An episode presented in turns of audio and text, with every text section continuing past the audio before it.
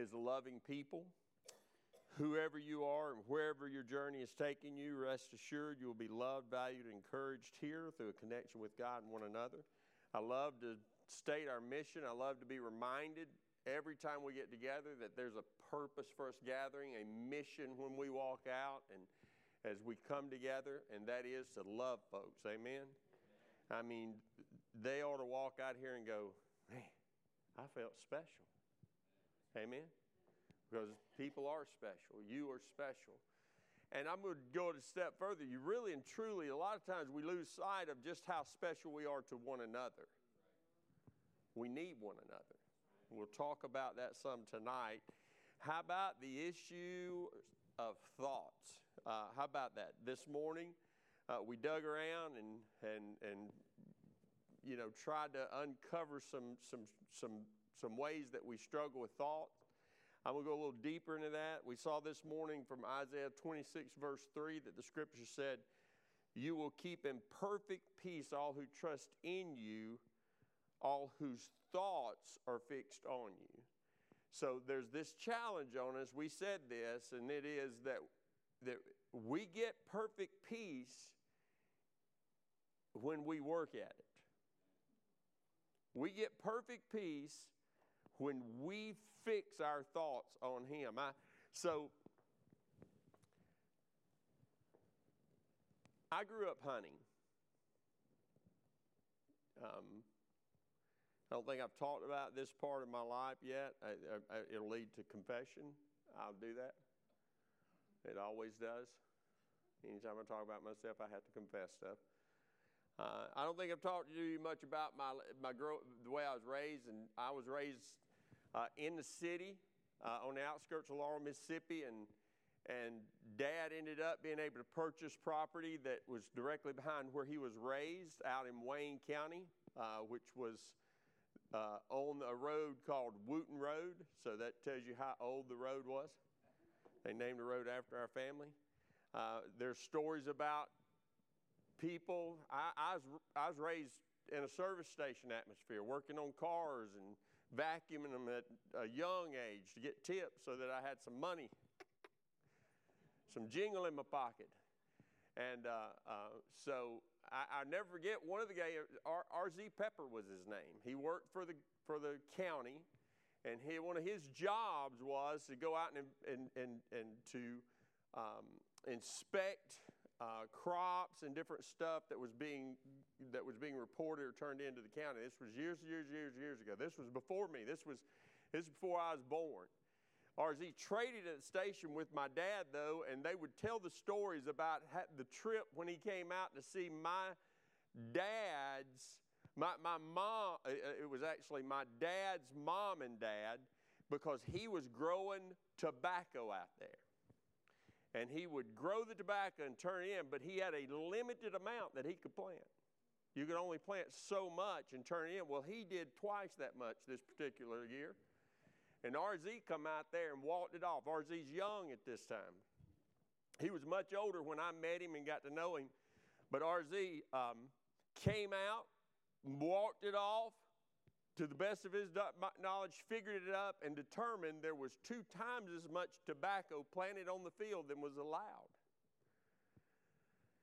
And so he goes to the door, knocks on the door, and dad's dad, Frank, who I, I did not know, uh, he passed before I came into the world.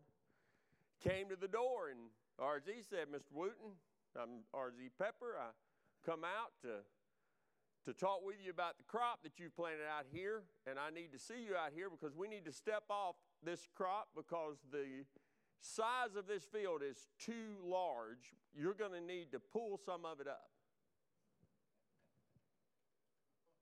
They said, my granddaddy looked at him and said, Okay, I'll be right back. And he turns, he walks back in the house. And RZ thought to himself, Well, he had all his clothes on, his shoes on. I don't know what he'd be going back in the house for.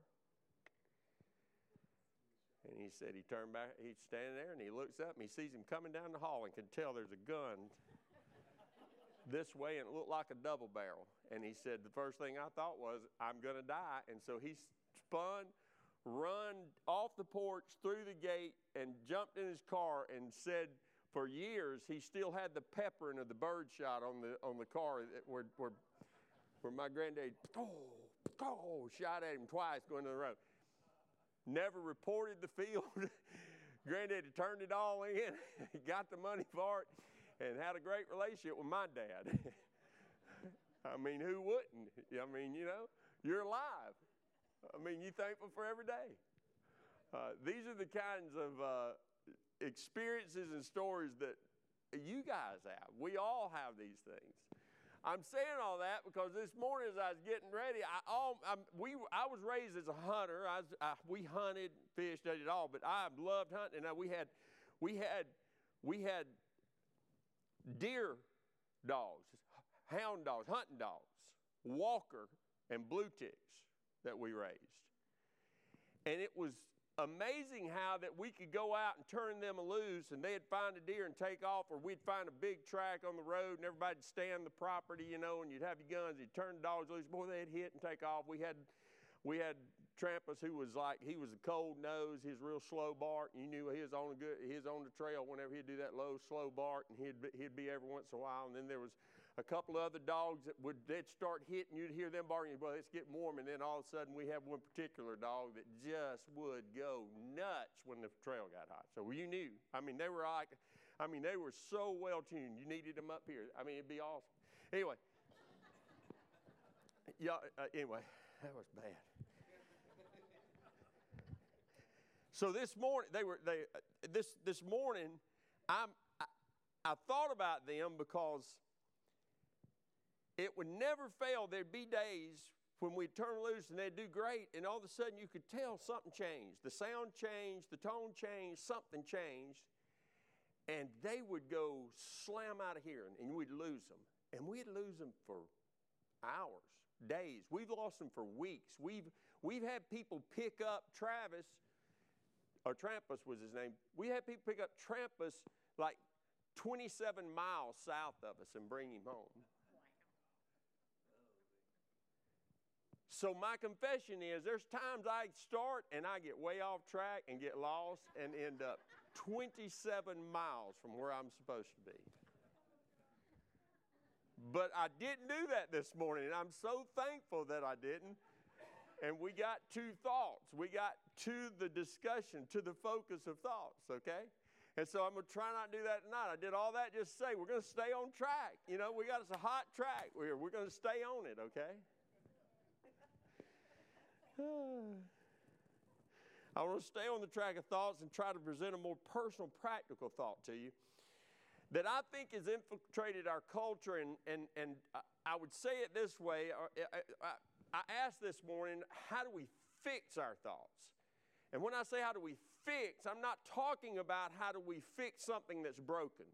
Even though a lot of times our thoughts are broken. But it's not that I think our thoughts are broken, it's that I think that he's saying here, how do we fix? How do we set our eyes? It's, it's, what, it's what Dr. K said just a minute ago. How do we fix our eyes on Jesus, it says, you know? That scripture says fixed, or that song says fixed. So, so we, how do we fix our thoughts? How do we fix our thoughts on God? How do we fix our thoughts on Him? Because I think it's it's a struggle for us because when we fix our thoughts to fix our thoughts, we got to fix our thoughts. There's some broken stuff. It's not so much that it's broken, it's just it's not in the order that God designed it. We think wrong about things. So, I think the way we fix our thoughts is by planting new thoughts. Okay? I think we have to plant another thought in the place of those thoughts that lead us astray, that get us off track, that come across what we were doing that was right, that veer us away, and that, that next thing you know, we're out chasing squirrels. You know, we're doing the wrong thought, we're, we're, we're practicing the wrong thought. I heard a minister a few years back, uh, John Easter, he's a missionary to Africa. He's probably having the greatest single impact of any missionary on the face of the earth today. That's, that's a big statement. But what he's done is, is he has taken a curriculum and created the curriculum that is that there's I don't know there's hundreds of languages over there but they have broken it down and gotten it into a discipleship form and he has he has created a network of churches that are growing churches that are growing people and it's just unbelievable what's happening in Africa right now just there's no way to describe what's going on uh, a transformation like nothing we've ever seen or heard of. Uh, there are others who are beginning to practice that, and that same practice is having that impact on the Muslim pos- population across the world. Uh, there are pockets of Muslims that are cur- turning to faith, that are literally, well, I sat, uh, it's probably been about four years ago, Debbie and I were in Orlando for General Council, and as an assistant to our missions director, I, I was privileged to sit in a in a banquet that was had all of our missionaries from across the world that had come in and there, there are sensitive countries that you can't talk about. Uh, the Williams, who were here recently, they're, you know, you just, there, there's, there's countries that these missionaries go to that you don't put face, you don't do anything, you don't put anything out there about them.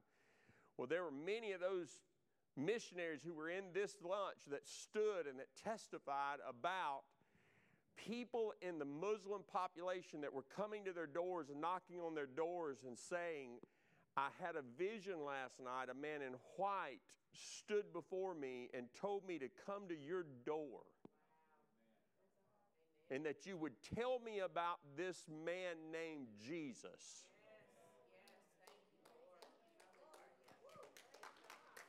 Yeah, y'all feel that, don't you? Yeah. I mean, that's awesome, isn't it? I mean, God's on the move.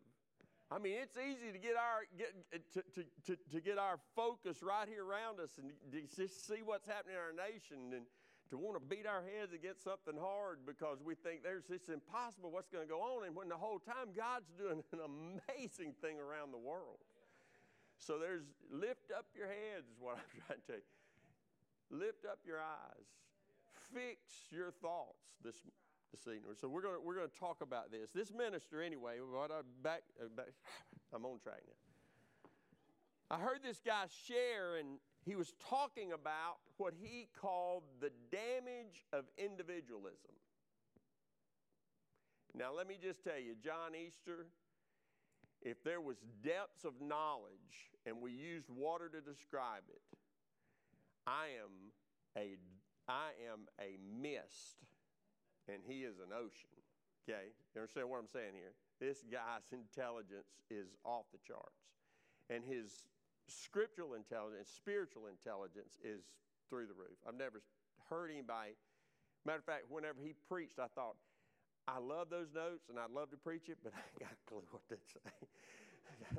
I'd have to reread them, reread them, try to figure out what he was saying. But I did get this, so here we go.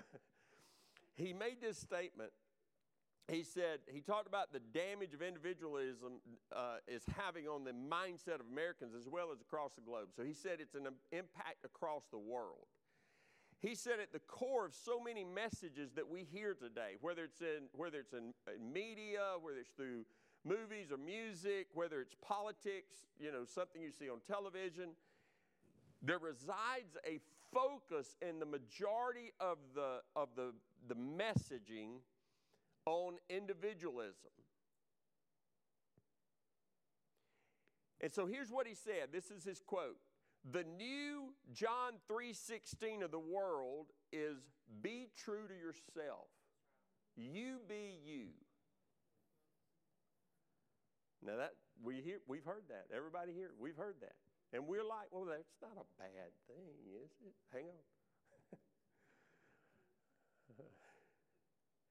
He went on to say, a life of individual autonomy, that which is what individualism is. It's that you are self sufficient, that you are the beginning and the end, that you are autonomous, that you have the last word, that you are you and there's nothing else that you need other than you. He said, a life of individual autonomy, or he used this phrase, self rule. Which means we put self on the throne, right? Self rule. Is the essence of all sin which Adam and Eve fell prey to in the garden. So he took it all the way back there. So the question I have tonight, I want to sort of talk about this, uh, and and I don't, I, I'm not trying to trying to get too deep into theological ideas or anything. I'm just saying, guys, look, our challenge is how do we deconstruct the emptiness of living a life of individual autonomy? Because it's an empty life. How do we how do we deconstruct those thoughts? How do we how do we replace them? How do we uproot them and plant the reality of, of dependence on God and dependence on one another and the need for the life that is found in the nucleus of Christianity? Because that's it. We need one another.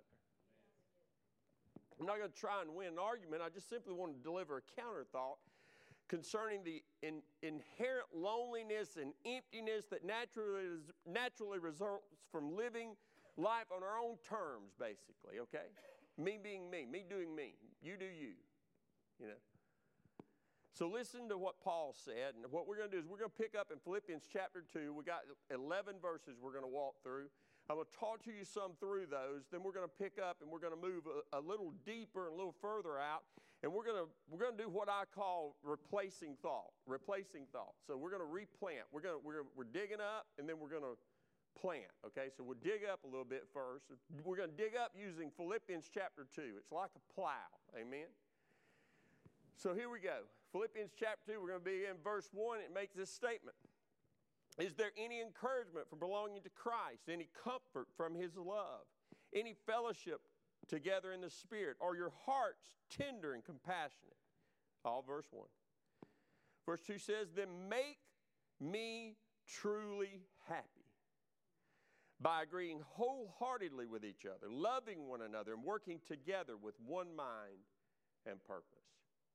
So here's a quick thought, okay? So I'm going to just take this step by step. We're going to look at sort of what Paul was talking about dealing with here. Paul's basically saying this, okay?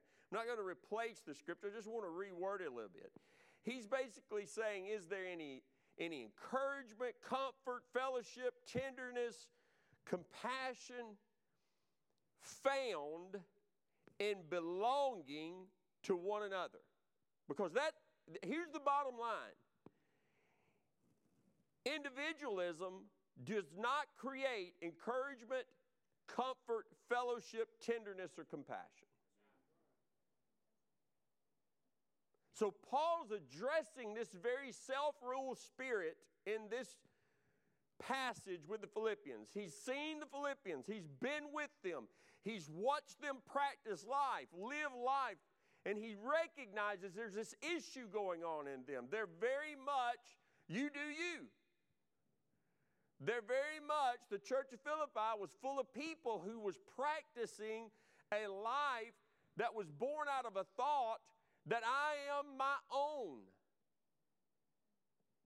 And so he says right here Is there any encouragement from belonging to Christ?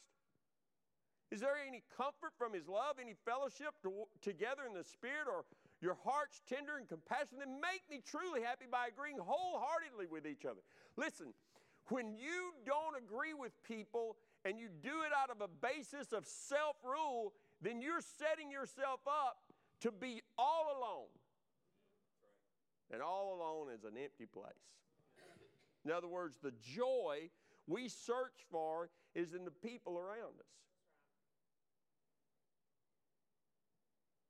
I mean, what little bit we've been here filling in as an interim, it's been such a joyful experience for David and I because we just love people. I mean, it's been a blast. I mean, we were going to three churches prior to coming here in one Sunday. Now we get to go to the same one three times. Two times, sorry. Two times. You get it? I'm, I'm saying, listen, those sitting next to you, the ones God has brought into your life, are where joy is found. We should find joy in each other. We should, if we're doing it right, there'll be joy in it. If we're doing it, if we're thinking, if we have our thought's fixed, there should be joy in it. If there's not joy in it, then stop and let's figure out what's messing it up. Fair? I'll take that a step further. If it's if it's causing a division or separation, how do we fix that? Well, we fix that first by fixing ourselves, fixing our thoughts, making sure that our thoughts are right, that our practices are right, that our that self-rule is not why this is happening, that, that me being me is not causing the divide. Then he, he basically calls on Christ followers to unite in mind and purpose. So he's basically saying for this to work, you can't have your own mind. You got to get out of your mind and get in his mind. And then when we're all in his mind, we'll have one mind, right? So, so the challenge is how do I fix my thoughts? Well, I begin by understanding I don't have thoughts anymore. None of my thoughts belong to me, they belong to Him. And He should be the basis of every thought that I have. He should be the foundation of everything that I think. He should have influence on everything that processes through my mind. Then he goes on and makes this statement Don't be selfish. Don't try to impress others. Be humble, thinking of others as better than yourselves. Don't look out only for your own interest, but take an interest in others too. That's 21st century right there, isn't it? Right? I mean, that's 21st century. That's, that's the challenge we face today. What's selfish about me looking out for myself? That's the question you get. If you address this with people, they would say, Well, what's wrong with me being me? And the issue, everything's wrong with that. The issue is everything's wrong with that because you're not an island of, on your own and set aside. You belong to humanity. You belong to a people. You're part of a tribe. No matter who you are, you're part of. I'm part of nobody. You're part of the nobodies. you get what I'm saying here? Nobody's there. We've just been lied to and fool ourselves into thinking that we're somebody we're not. Individualism's message is centered around selfish thoughts and desires. In the core of what individual autonomy is, it is a selfish desire and thought to think that I get to choose what I do. I'm going to go deeper in it. Just hang on. I'll say this when he said self rule is the essence of all sin because we're we're basically saying to God, whenever we say, I got this, we're basically saying, we can manage this life. We can manage everything that's going on around us. And I can tell you, you don't got this. None of us got this. We need God's help. And the, the, the, deception in that thought gets us to something. So I'm going to get there. Um, verse 5 you must, you must have the same attitude that Christ Jesus had. Though he was God, he did not think of equality with God as something to cling to. So, in other words, he didn't think individualism was a good idea. Because when he, if he would have thought being equal with God was a good thought, then he'd have been saying, I can do what God does. And that wasn't what he was called to in this moment. Though he was God, he took on the form of a servant, it says here. He humbled himself. So, 7 says, instead, he gave up his divine privileges. He took the humble position of a slave and was born as a human being. When he appeared in human form, 8 says, he humbled himself in obedience to God and died a criminal's death on the cross. I'm telling y'all, I don't got this. I don't. I don't have it. It's I, I, I, I battle and wrestle with thought every day, individualism, individual autonomy, the idea that I can do it, I got it, everything's going to work out. Uh, King James translation, as y'all know, in this passage "Let this mind be in you, which was also in Christ Jesus." So it's this idea that I got, my mind is where a lot of my issue is, the way I think about things. And we got to approach life different than the culture around it. We have, we have to have an attitude adjustment, a mind altering experience. And guess what? That's salvation, right? Salvation is, is an attitude adjustment, it's a mind altering experience. When you get saved, your mind is altered. Let that set for a second. Why? Because according to Scripture, you become a servant. That's altering. According to Scripture, we become, we're called to humility. That's altering. That's Christianity. That's, that's the difference. So, to get to the thoughts I want to get to, I'm asked this question How are you altering? This may not be the best way to say it. I'm going to go with it.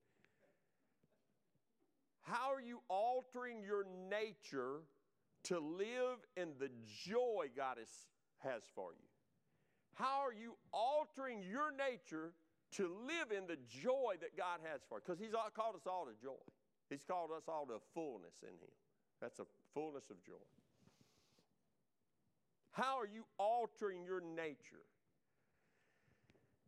And why I wonder about that idea of nature is because we misinterpret what nature is. And so I'm careful to say that. How are you altering your nature? How are you, how are you altering you being you? Because that is the nature of all of us. Amen? All of us are, are, we're born into sin. We have a sin nature at, at, in the beginning. What is a sin nature? It's a, it's a nature that says, hey, mine is, this is mine.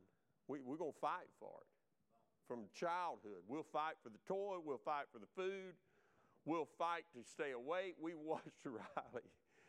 They came to the house yesterday and Michael and Lauren were trying to catch a nap in the living room, and they thought, well, we're going to lay her down. Son, you don't have none of that today. Son, she fought that nap. And then finally, finally, they got up, they laid her down, got her up, laid her back down. Mike would sit there. I'm going to go get her in three minutes. Two minutes, I'm working on stuff, and I'm laughing at myself. you might well get up, dude. Give it up. You don't have control of this. I didn't do all that. Anyway, I'm working, looking real serious over there. And finally, he says, Okay, okay. She's really beginning to frustrate me. So he goes and gets her and brings her in there, and he's holding her. And she, of course, she lays her little head on his shoulder, and I'm going, You are so manipulated right now, boy. It's the funniest thing. And of course, Debbie, being the savior that she is, let me have her. I'll go lay on the bed with her. She didn't go to sleep in there either. She, she used Debbie too. She used them all. Man, we got such strong minds and wills, y'all. Come on. Is it not the hardest thing to alter your nature? You can't do it. It takes a, it takes a move of God. It takes an altering experience like we had this morning. It takes us getting honest with ourselves and saying, I can't do this. I can't do this, God. I got to have some help. I can't think correctly about that person who I would like to see maybe run over but not killed.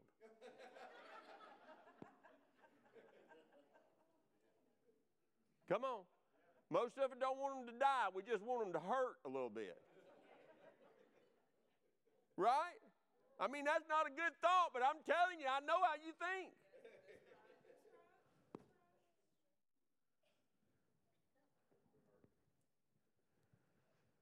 How are you altering your nature to live in the joy God has for you? How, what are you doing about this joy that is set before you? The scripture, Jesus, there's a joy set before us, the scripture says.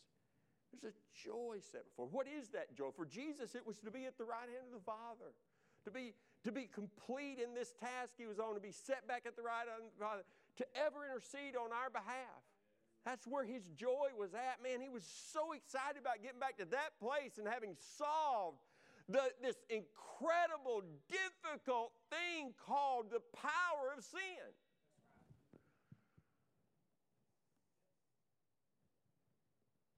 What's the joy for us?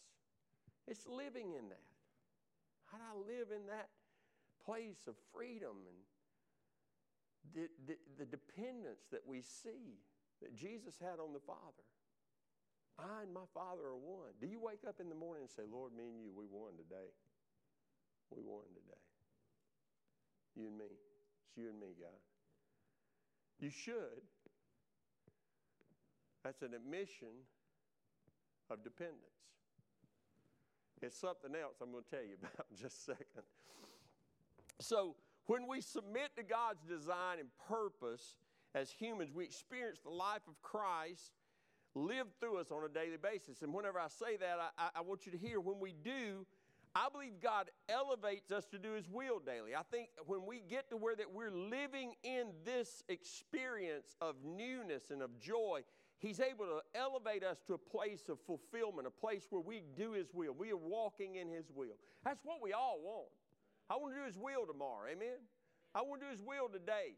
And, and so I don't want me to get in the way. So He, how that happens is, is I, He puts the mind of Christ in us. He puts His heart in us at salvation. It's, it's an altering experience, but it's not a one time thing. So we're going to talk about that. So, how, how do we recognize the fallacy of self rule in our thoughts. That's what I want to do. I want to give you three thoughts. I want to give you three thoughts that helps you to recognize this fallacy, this, this, this inerrancy of the, of the, of the self rule thought. Okay, so here we go. First thought. And, and I mean, you got to go to war with individualism. And so these are what I call three weaponized thoughts. Can I use that word weaponized? Y'all okay with that? You understand what I'm saying when I say that? I mean, they're a thought that goes to battle immediately with you, with self. Okay? First thought you were made by God, so you are accountable to God. First thought. So I'm having to pull all these weeds of thought out of my mind and my heart. And one of those is that I ain't accountable to nobody. I do me. You do you. All's good. I got this. Pull it up. And understand, first and foremost, you were made by God and you are accountable. So you are accountable to God. Now, there's a, there's a reason the opponents of Christianity, those who oppose Christianity, want to define human origin through non divine, science, purely scientific explanation. I'm going to give you that, okay? It's called macro, not micro, but macro evolution. And what macro evolution, as it's called, is and I say that it's vastly important to the New World view because that's what they're trying to establish a new way of thinking. They're after us getting a new view of what life is. And so their idea is, is if we can get you to believe that God did not make you, then we will then you will not believe that you're accountable to a creator. So, macroevolution is to get us to think that we happened. Come on, yeah. It we just happened. We come up out of the water and we somehow started forming feet. Next thing you know, we're crawling around with the rest of the animals. And next thing you know, we're standing up on our hind legs. And then before you long, we've lost our tail and we've grown hair. I mean, I, I mean, that's the simplest way to describe it. The next time you see somebody that believes in evolution, you say, okay, so here's basically what you said, and you describe that to them.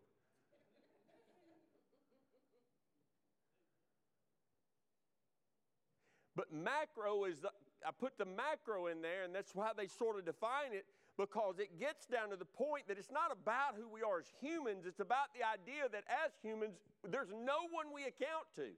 So it takes it down to the finest finite thought of there is no way I happen without someone or something greater than me.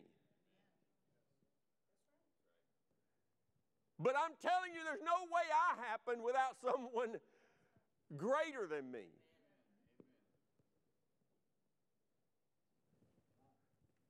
So you were made by God, so you're accountable to God. If you're not accountable to the Creator, then who do you answer to? Well, that's simple. You answer to yourself. Hello, self rule. Right? Suddenly I'm in charge. I can think and do and act any way I want to. Man, listen, guys. If you don't believe there's something been planted in our nation in this, you go watch TV tonight. You get the news on and you watch what they call protests take place. That's right. That's where individual autonomy becomes the most reasonable or at least desirable worldview, is whenever I think that I got the final say, final word. People need to know that God's the author of creation. Listen, that's one of the things you've got to begin to explain and tell people this day and time. You didn't just happen, you were created. And you were created by a divine being, one we know as Jehovah, who loves you and has a purpose for you. That also means that we're accountable to Him, and He desires for us to live under His authority. And His authority is not bad, His authority is good, His correction is good, His, his direction, His, his, his rebuke is good. I mean, I mean, if you love your kids and you correct them, how much more does the Father love you? So, the first thought we have to establish to overcome the thought of individualism is you and I were made by Jehovah God, which makes us accountable to Him.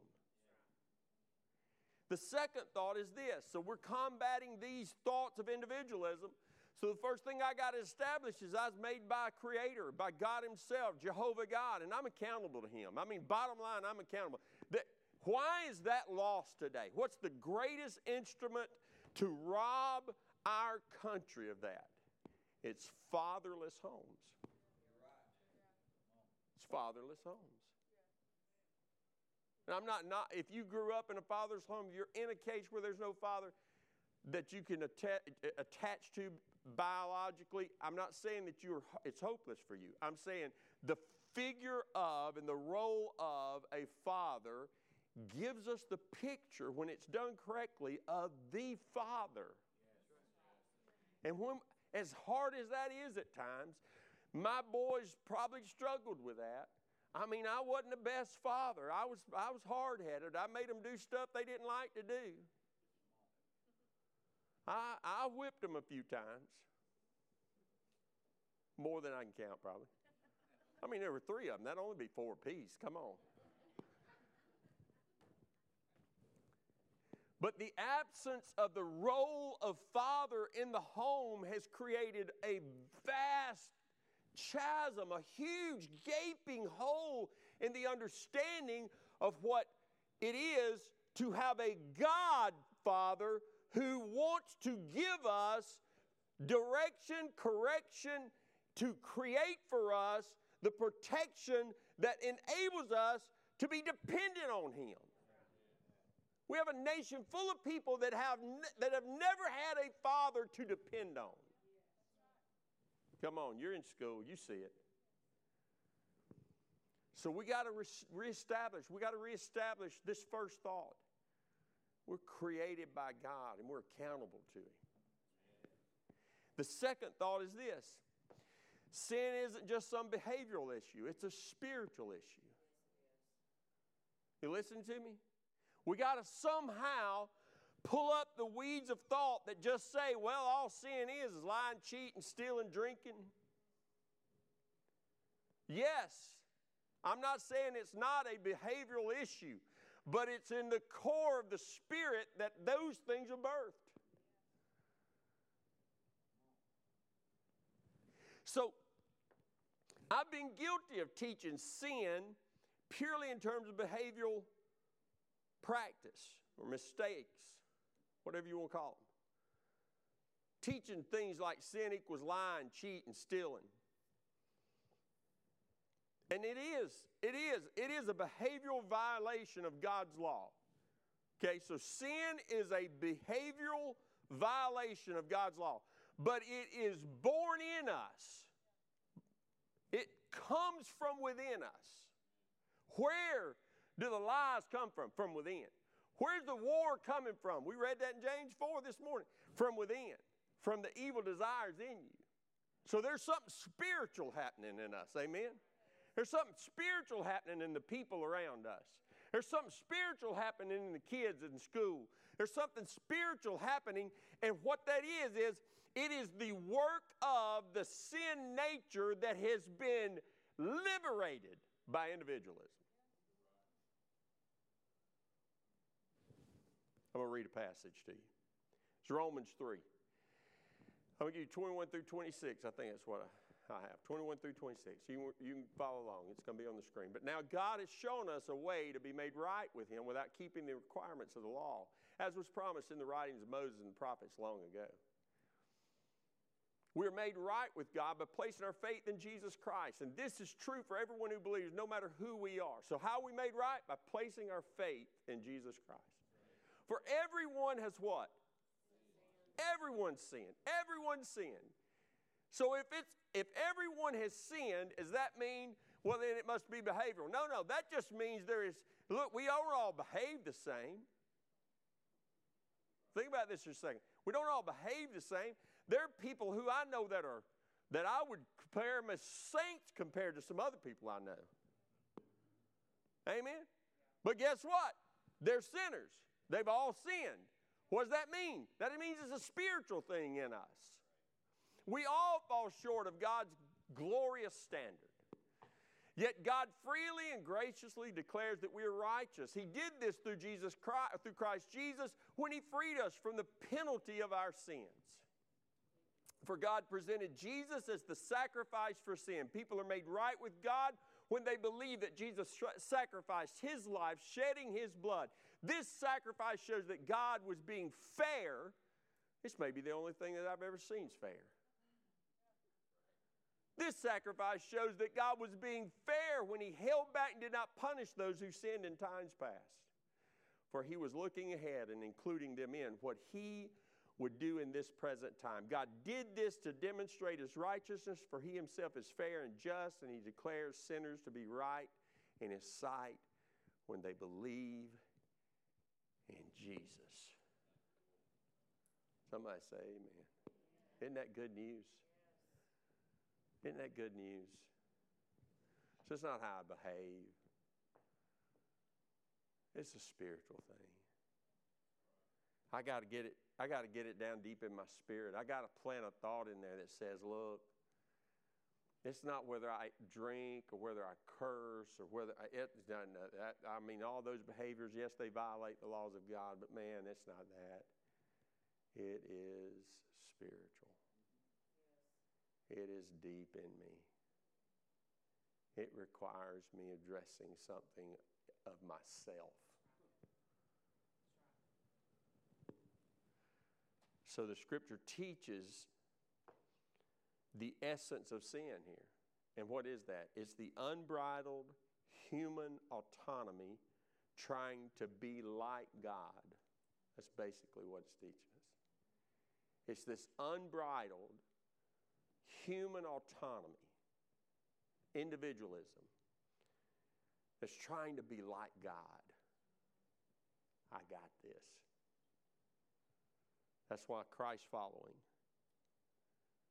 involves repenting. Yes. I mean, we got to repent. Yes. We got to be open and willing to say, God, I'm wrong. You got to change this in me. Break this cycle. Break this behavior. And even deeper than that, help me uproot whatever it is in me that's spiritual that's causing this. There's something about my old nature that's got to die. Which takes us to third thought. So we, we want to plant the idea that God is the creator God, Jehovah God, and that we're accountable to Him. Second, we've got to plant this thought that sin is not a behavioral issue, it is a spiritual issue. It isn't just a behavioral issue, let me say it that way. It is behavioral, It is an issue behaviorally because we're violating God's law, but it's deeper than that. It's born out of something, and that is the spirit. It's born out of the old sin nature that we had, or that we may be operating under totally, because we've never surrendered to Christ. Which brings us to the third thought salvation isn't just forgiveness of sin, it's Christ's lordship. Somehow, somehow, we got to teach accountability that takes us through to the point that when we begin to learn and live a dependent life on God through Christ Jesus, that we understand that now I, it is no longer I that live, but Christ who lives in me. And He has the final say. He has the final say. I've got to get to the point that I give Him final say. I've got to get to the point that He has control. He's Lord. We present salvation as asking Jesus to forgive us of our sins. So many times we do it with a period at the end. We pray a prayer, God secures your soul for eternity, and that's the end of the story.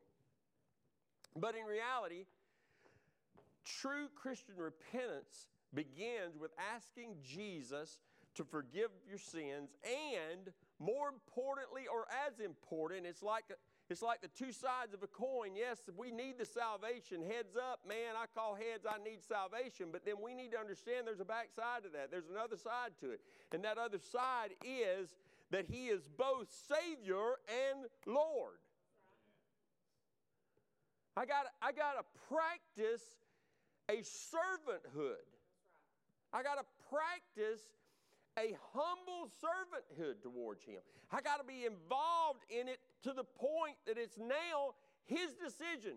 True repentance involves an overhaul of authority within my soul, within my own life, within your life. It comes down to I'm no longer in control of the decisions, the thoughts, the actions, the words, the body language, the attitude.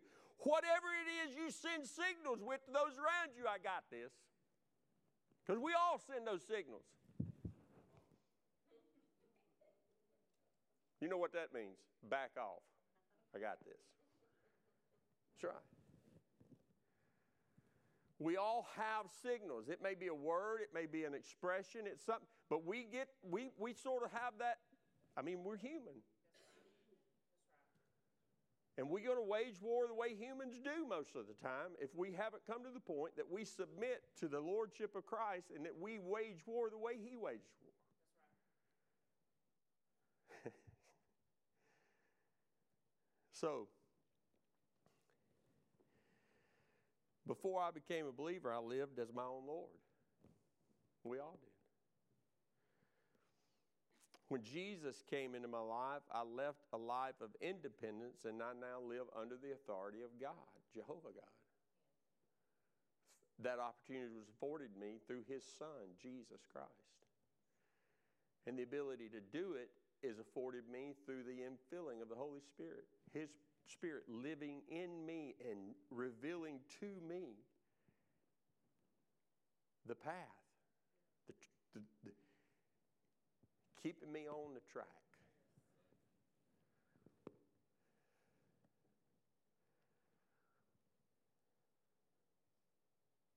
So, how do we guard?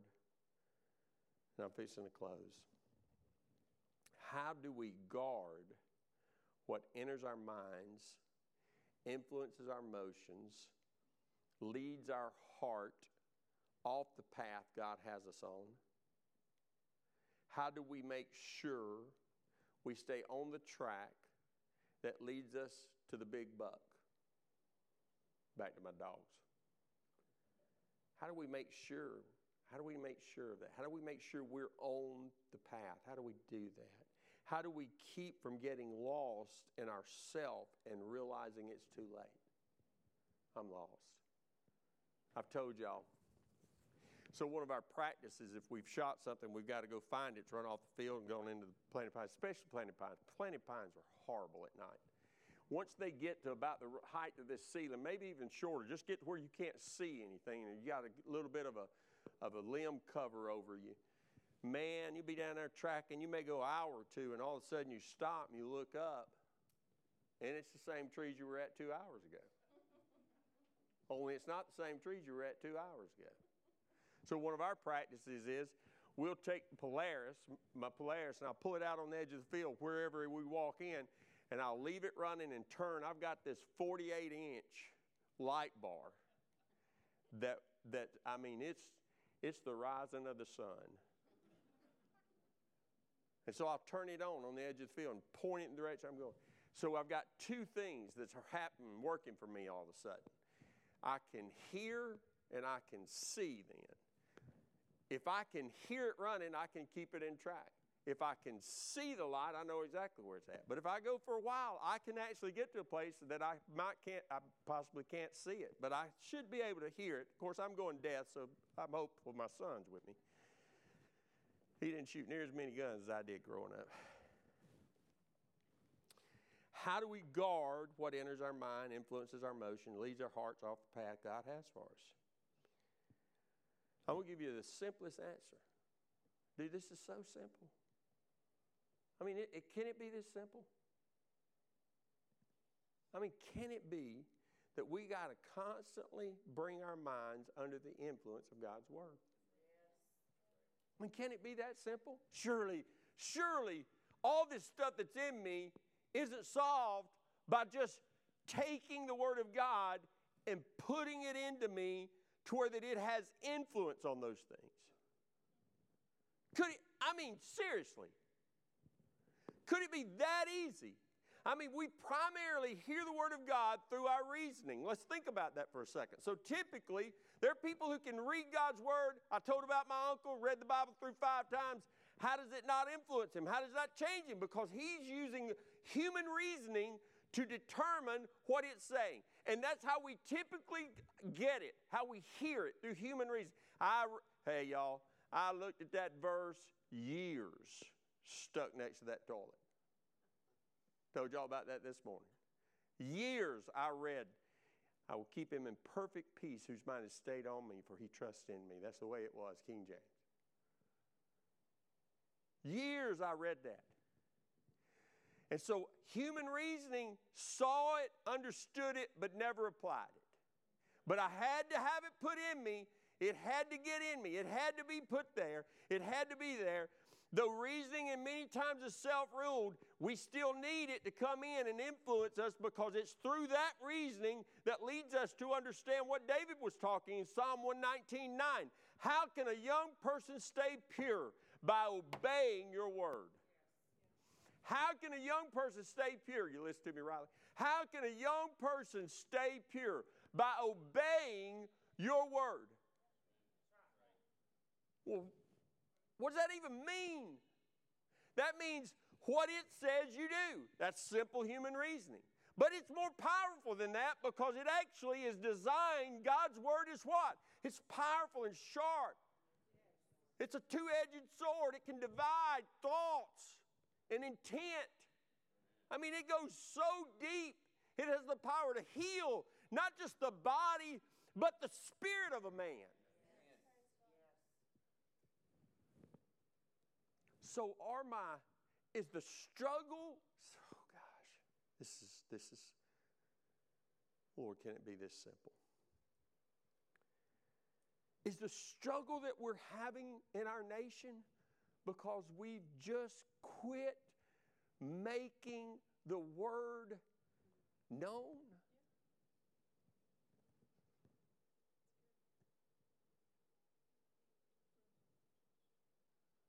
Because if they get a chance, I mean, everybody here, every, you're here today because one day you heard the Word of God and you reasoned, well, that makes sense.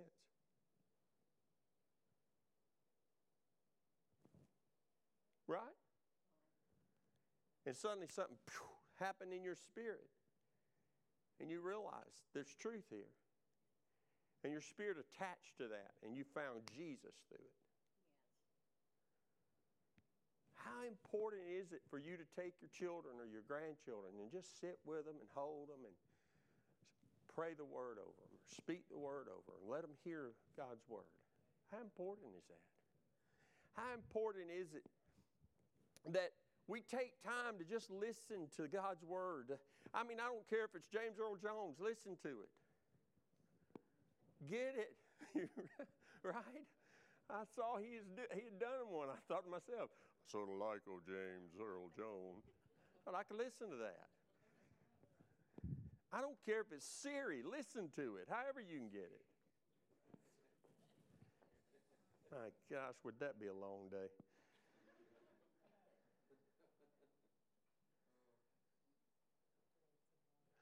All life change starts with God's Word. Period. You want your thoughts to change? You want to experience deliverance and freedom from some of the impure or the the evil desires and thoughts that you have? God's Word. God's Word. God's Word. God's Word. I have to submit my mind to God's Word so my human reasoning hears what it says and my spirit man awakens to its power. That's the way I'd say it. I have to submit my mind to God's Word so that my human reasoning can hear it, and so that my spirit man is awakened to its power. That's why you're saved today, because the Word of God awakened that spirit in you to realize, man, I'm desperate. Blessed is the man who realizes his need for God. That's what Jesus taught his disciples. Okay. No matter what stage in life you're in, what age you are, how long you've lived for God, how many times you've read the Word, your mind must be brought under the influence of God's Word regularly, daily, and as much as possible with others in His presence. I mean, listen, I've said this all my life. Church is God's plan A. He didn't create a plan B. I'm not saying that small groups are not good, Sunday school is not good, but the gathering of like minded believers, taking the Word of God and opening it up and hearing it and com- con- conversing over it, has an incredible dynamic power.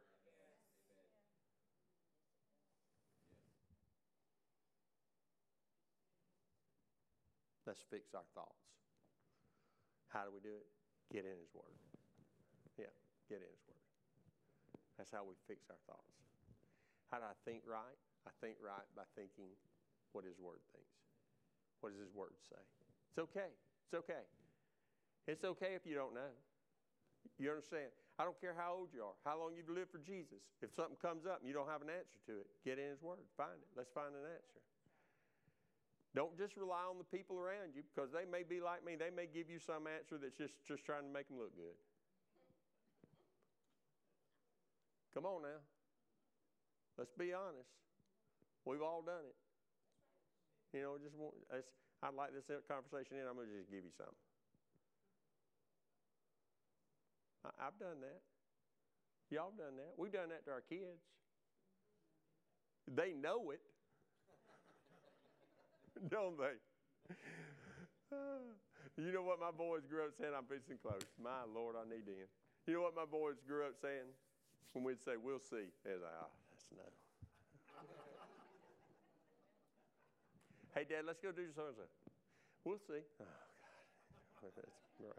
Scratch that one off. We never saw. We never saw. If I said we'll see, we never saw. Hardly ever. Hard, I'm going to say hardly ever. One out of a hundred. I mean, I, I, my whole point, one day they brought that up, and I said, hey, that's all right. There's one out of a hundred. Y'all just said there's one out of a hundred. You got a whole hundred to shoot for. I mean, I might do one of them. We'll see. Amen. Amen. Hey, are we ready for God, what God? See, here, I, I, I feel like the Lord led me through these messages to get to this moment to ask you this question. Can you believe I think that way? So I thought that far ahead to get to this moment. If we really do believe God's fixing to do something powerful, are we ready for it? Because yourself can't be in this thing.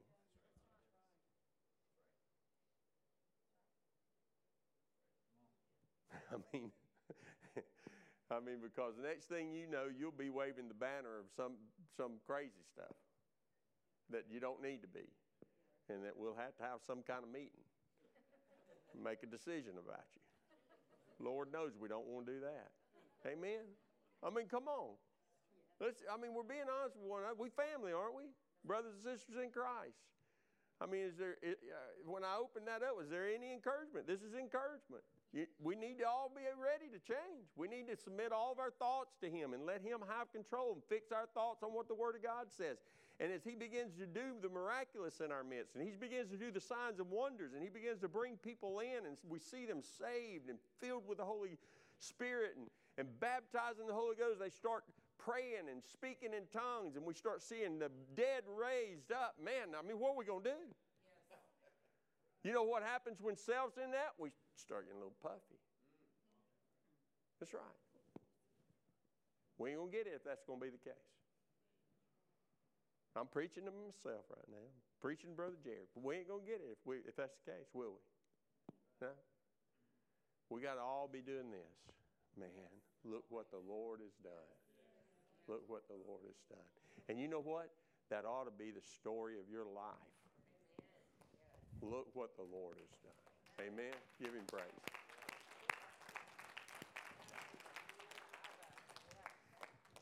Okay, guys.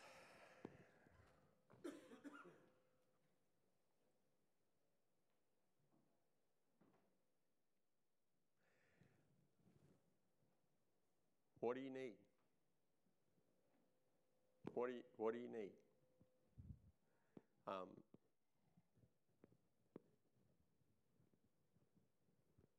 I mean, if I open the altar right now, what do you need?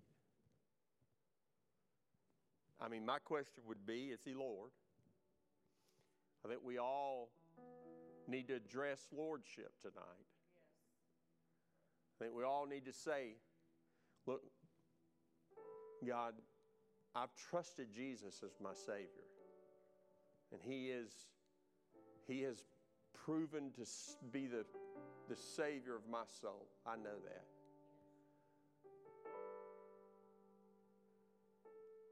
But my question is eh, I mean, that's, eh, that's vitally important. But let's flip the coin over. In a daily, day in and day out experience, let's take tomorrow. What does His Lordship look like for you? If I said, take last Monday, take last Monday, how did His Lordship show up in you? It should show up that way this Monday. Maybe it's different circumstances, different conflicts, maybe different opportunities, but it ought to still show up because He's either Lord of all or He's not Lord at all. We like to say that. That's a pretty cool, click phrase, but it's a reality. He's, he's either got it or you got it. Fair enough?